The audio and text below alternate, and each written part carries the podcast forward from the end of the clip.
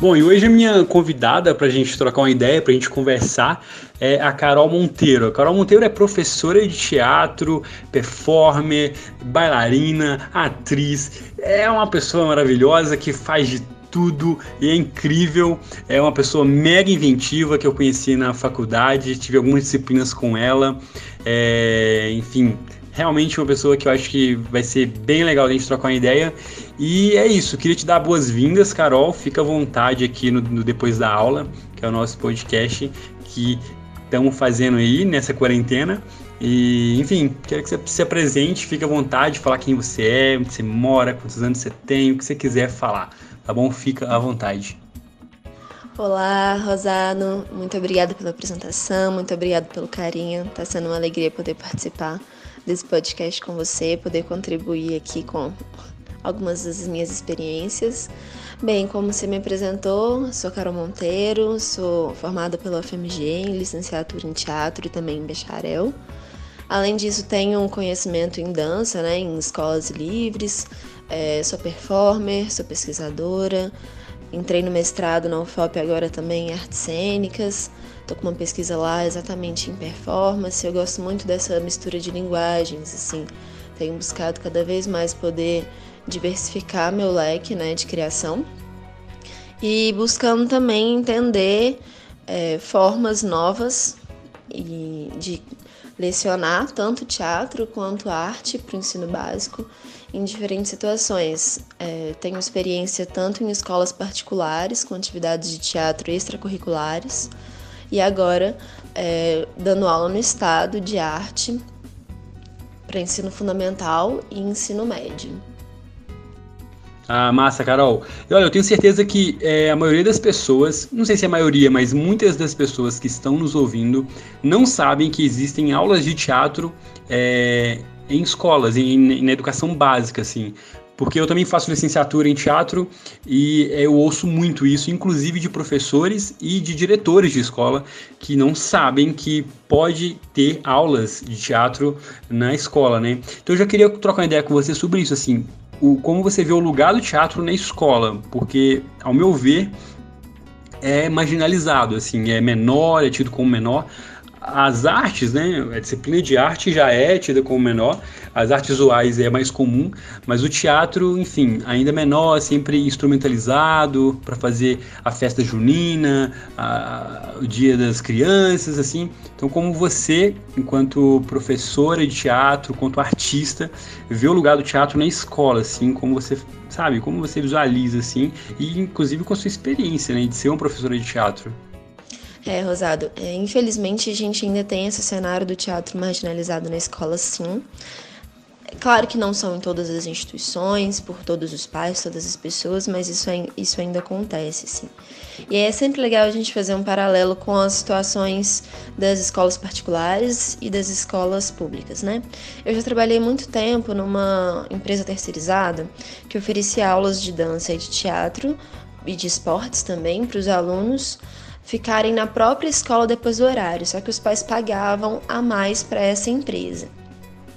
E aí, em comparação com as danças, é, o balé, o jazz, às vezes até o judô, o futebol, eles eram muito mais bem vistos pelos pais porque a, o conhecimento técnico incorporado ao corpo do aluno dava uma visibilidade para o pai. Então o pai conseguia ver, olha, meu filho está conseguindo fazer tais tais movimentos. Então ele acreditava que aquilo realmente estava contribuindo para a evolução do aluno. Agora com o teatro, é, com os jogos teatrais, com os exercícios que trabalham muito mais a imaginação, as narrativas, é, a dramaticidade mesmo, fica um pouco difícil de ver essa técnica. Então o pai às vezes não compreendia por que, que o aluno dele estava brincando, que, o aluno dele estava fazendo um teatrinho. E aí isso é, desacreditava muito no trabalho que a gente fazia. E tem uma questão muito forte também, que é a seguinte os pais, eles têm uma visão de teatro que é a visão do nosso chamado, entre aspas, teatrão, né? Que é o teatro de texto, de palco italiano, em que para eles fazer teatro é decorar um texto, subir no palco, dar este texto e, e ponto final.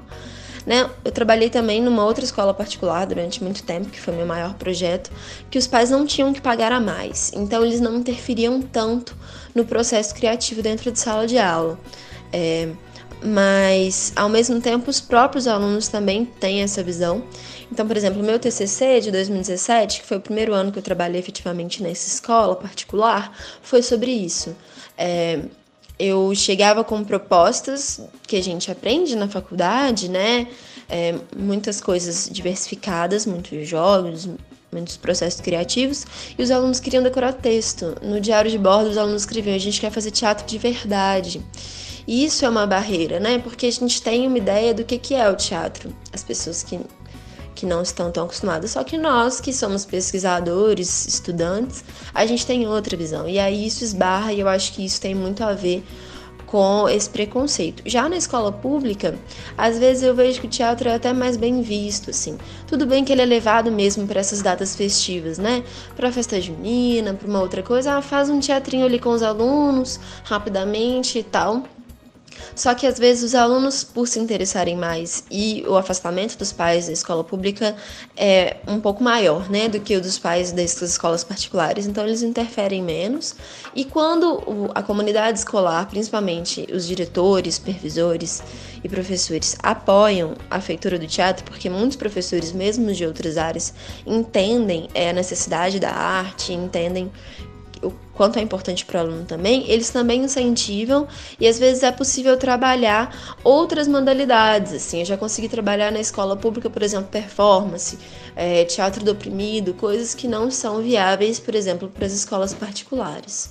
Eu gostaria de acrescentar mais uma coisa, é, respondendo a sua pergunta anterior, que às vezes as pessoas não sabem que é possível fazer teatro na escola, concordo, mas às vezes também as pessoas acham que é possível fazer e fazer de qualquer jeito, e sem necessidade de um especialista em teatro para orientar.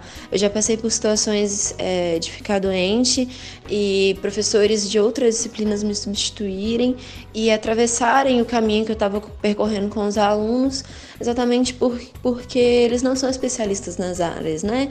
E é muito comum isso. É, é possível que um professor de filosofia dê uma aula de teatro, mas jamais um professor de artes vai dar aula de física, né? De história.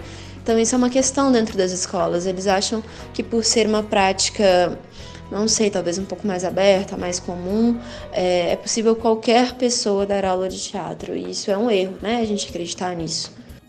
É, talvez inclusive seja porque é, todo mundo já brincou de faz de conta um dia na vida, todo mundo já assistiu uma novela, um filme, e talvez seja essa ideia comum, de um senso comum do que é fazer teatro, né? E aí é, é isso mesmo, assim, é, pode substituir qualquer pessoa, qualquer professor pode dar uma aula de teatro para substituir um professor, mas é impensável que um professor de teatro dê uma aula de matemática, não é mesmo? É muito, muito louco isso assim. E aí, você tem essa experiência na, na escola privada? Eu já tive alguma experiência na escola privada, pouca, muito pouca, mas tive, e eu sentia que eu sentia que a presença dos pais era muito forte nas diretrizes da escola. Não que os pais mandavam na escola, mas que era muito forte assim o, o gosto do, dos pais, a, o desejo dos pais sobre os filhos influenciava muito na, na escola privada sobre o tipo de ensino, sobre o que se fazia. Então era muito comum isso que você falou assim de é, de pais super felizes com as câmeras gravando os filhos fazendo a peça no final do, do semestre. E eu acho que isso passa por esse orgulho da técnica que está sendo feita, como você disse que no judô pode ser feito, pode ser visto muito mais facilmente é, movimentos de balé.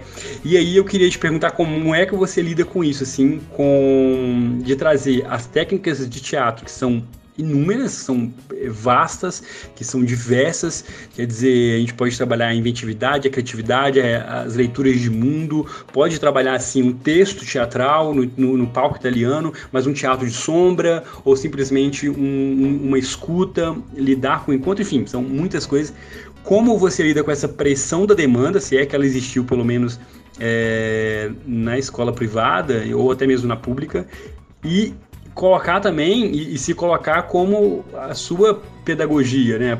O que você acredita que você faz assim. Como equilibrar tudo isso? E acrescento também o seguinte: a presença dos pais, então, são mais determinantes nas escolas privadas do que nas escolas públicas? Determinantes no sentido de os pais da escola privada tendem a estar mais próximos e com mais cobranças, e a escola cede mais, já na pública, por motivos que, enfim, é, é conhecido por todos nós, de que enfim, não, não dá para acompanhar o filho. É, a escola tem mais autonomia, por assim dizer, e por isso você sente que o teatro também é mais aceito, assim, dessa forma? Você acha que isso é, é coerente falar isso tudo? Olha, Rosado, essa relação com os pais é diferente sim, mas é importante também a gente colocar que tem escolas particulares e escolas particulares e escolas estaduais e estaduais, né? Os cenários eles são bem diferentes, mas vou falar das minhas experiências, né?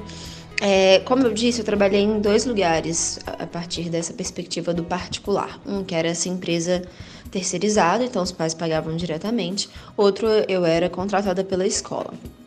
Nessa empresa terceirizada, eu cheguei a passar por situações extremamente constrangedoras em que os pais subiam no banquinho do lado de fora da sala para olhar por cima, porque a parede tinha um vidro. Então eles vigiavam a aula através do vidro para você ter uma ideia do nível de controle. E essa empresa terceirizada dependia de um número X de alunos dentro de sala para poder manter a turma, para continuar empregada, ou para ganhar X ou Y, dependendo do número você ganhava mais ou você ganhava menos, etc. Várias questões, né? Estamos aí dispostos ao bel prazer do mercado. Então, os pais cobravam certas atitudes, chegaram a ligar para essa empresa é, perguntando por que, que as crianças estavam brincando e etc. Só que eu dava na época aula para crianças de 6 a 10 anos. E essa faixa etária é uma faixa complicada para o teatro, assim, né? Para o teatro que eles querem, de texto. Então eu fazia ali o que eu acreditava. Eu consegui trabalhar dois anos em duas turmas diferentes nessa empresa privada. No segundo ano eu, eu avalio que eu fiz um trabalho muito produtivo com os alunos. Na época, é, eu até trabalhei com uma outra companheira junto comigo, a Raine Campos, e a gente tinha que montar, por exemplo, uma cena para um festival de balé, era todo balé, nossa, era só teatro. Então a gente tinha que montar a, cena inicial da Bela e da Fera, que já era uma pressão muito grande, né? A gente não podia fazer um processo criativo aberto, que já estava determinado pela empresa. E aí nós fizemos o trabalho, etc e tal, fizemos o que a gente acreditava, é, sem fazer os meninos decorarem texto e etc, fazendo a partir das improvisações em sala, do, do, reconhecimento do corpo, do espaço, enfim, tudo que a gente já estava trabalhando. E foi ótimo, foi um sucesso no final do ano, os pais gostaram, etc e tal. No outro ano, a gente eu, eu voltei para a escola para poder recomeçar as aulas e não tinha um número de alunos suficientes. O que aconteceu? Eu fui demitida. e aí, na época, eu fiquei muito chateada e fiquei repensando sobre isso, né? Eu deveria ter cedido, então, à pressão dos pais, a essa pressão do mercado, ter feito o teatro que eles gostariam que eu tivesse feito. E na época eu escolhi não fazer, escolhi fazer o que eu acreditava. Depois da demissão eu reavaliei, mas eu pensei que era melhor mesmo para os alunos é, ter um contato com esse teatro que seria mais imaginativo, que talvez trabalharia melhor questões corporais, vocais, de comunicação entre os alunos. É, na escola privada tem sim questões dos alunos às vezes serem agressivos, serem mal educados. Então a gente passava por esse processo também dentro de sala, né? De, de organizar a sala, já era uma questão. E, e em 50 minutos, né? Que, por semana, que a gente sabe que é muito complicado. Então, assim, a minha escolha na época foi não ceder à pressão dos pais.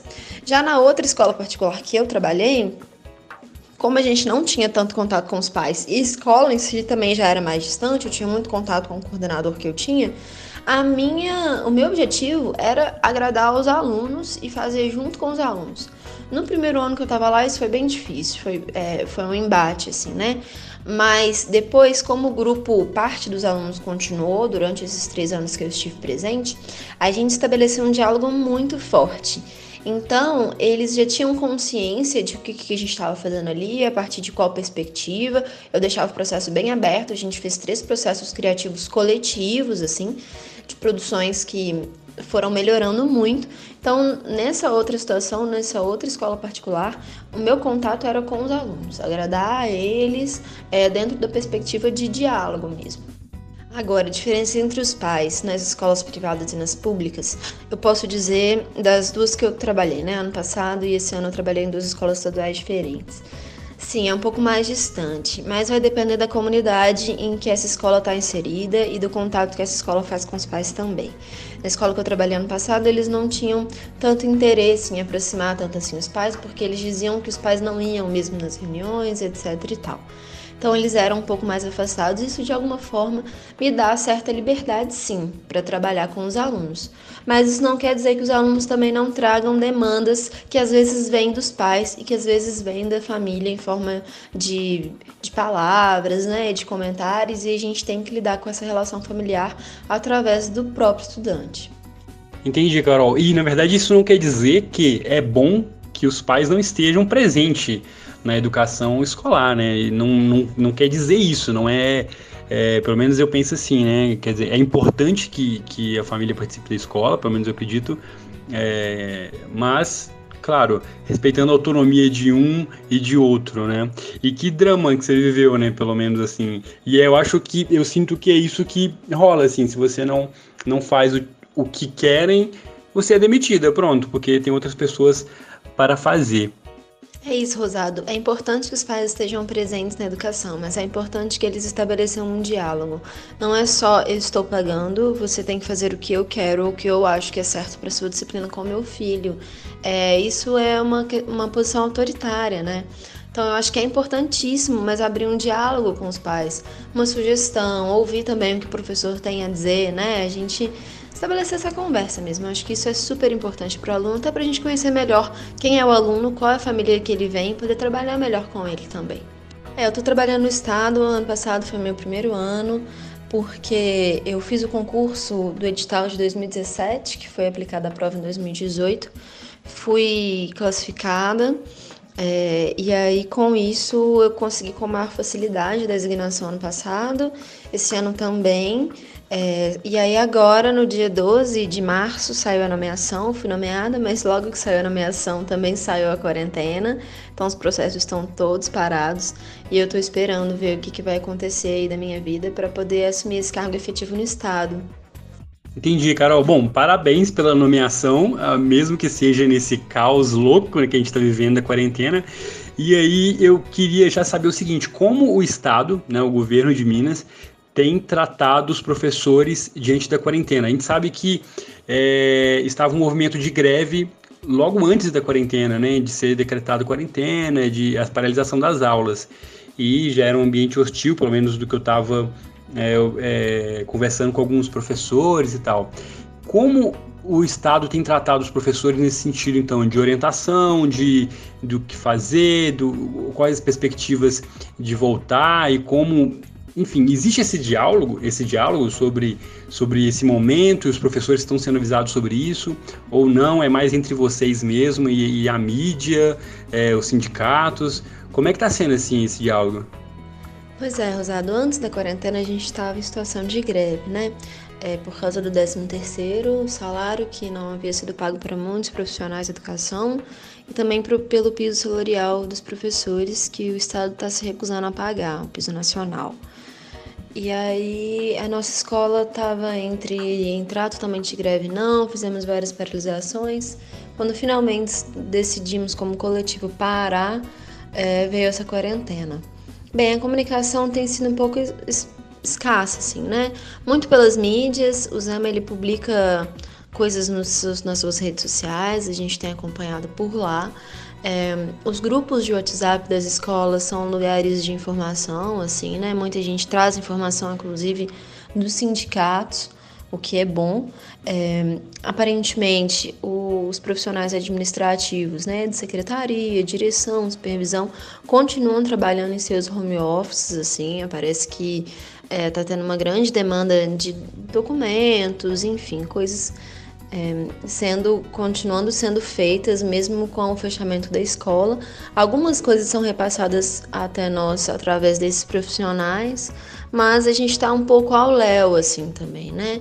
Não sabemos quando vamos voltar. Há um boato de talvez é, implantar as aulas online, mas ainda nada certo, assim, não chegou nada oficial para gente, pelo menos. É, que é uma questão, né, a se pensar se os, os alunos de escolas estaduais é, seria efetivo fazer aulas online, isso é uma questão também.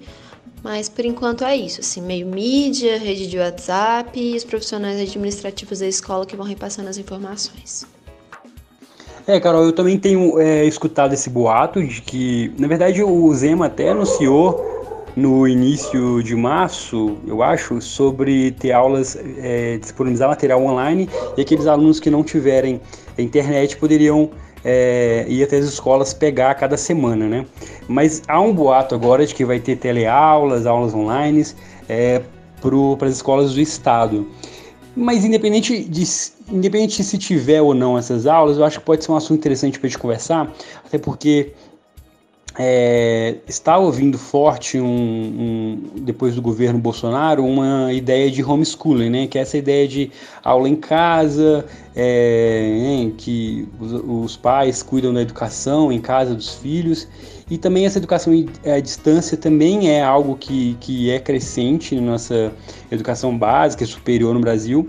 E, e aí eu queria que é o grande é o grande X da questão, né? Como dar aula de teatro online? Essa é a pergunta de um milhão de dólares, né?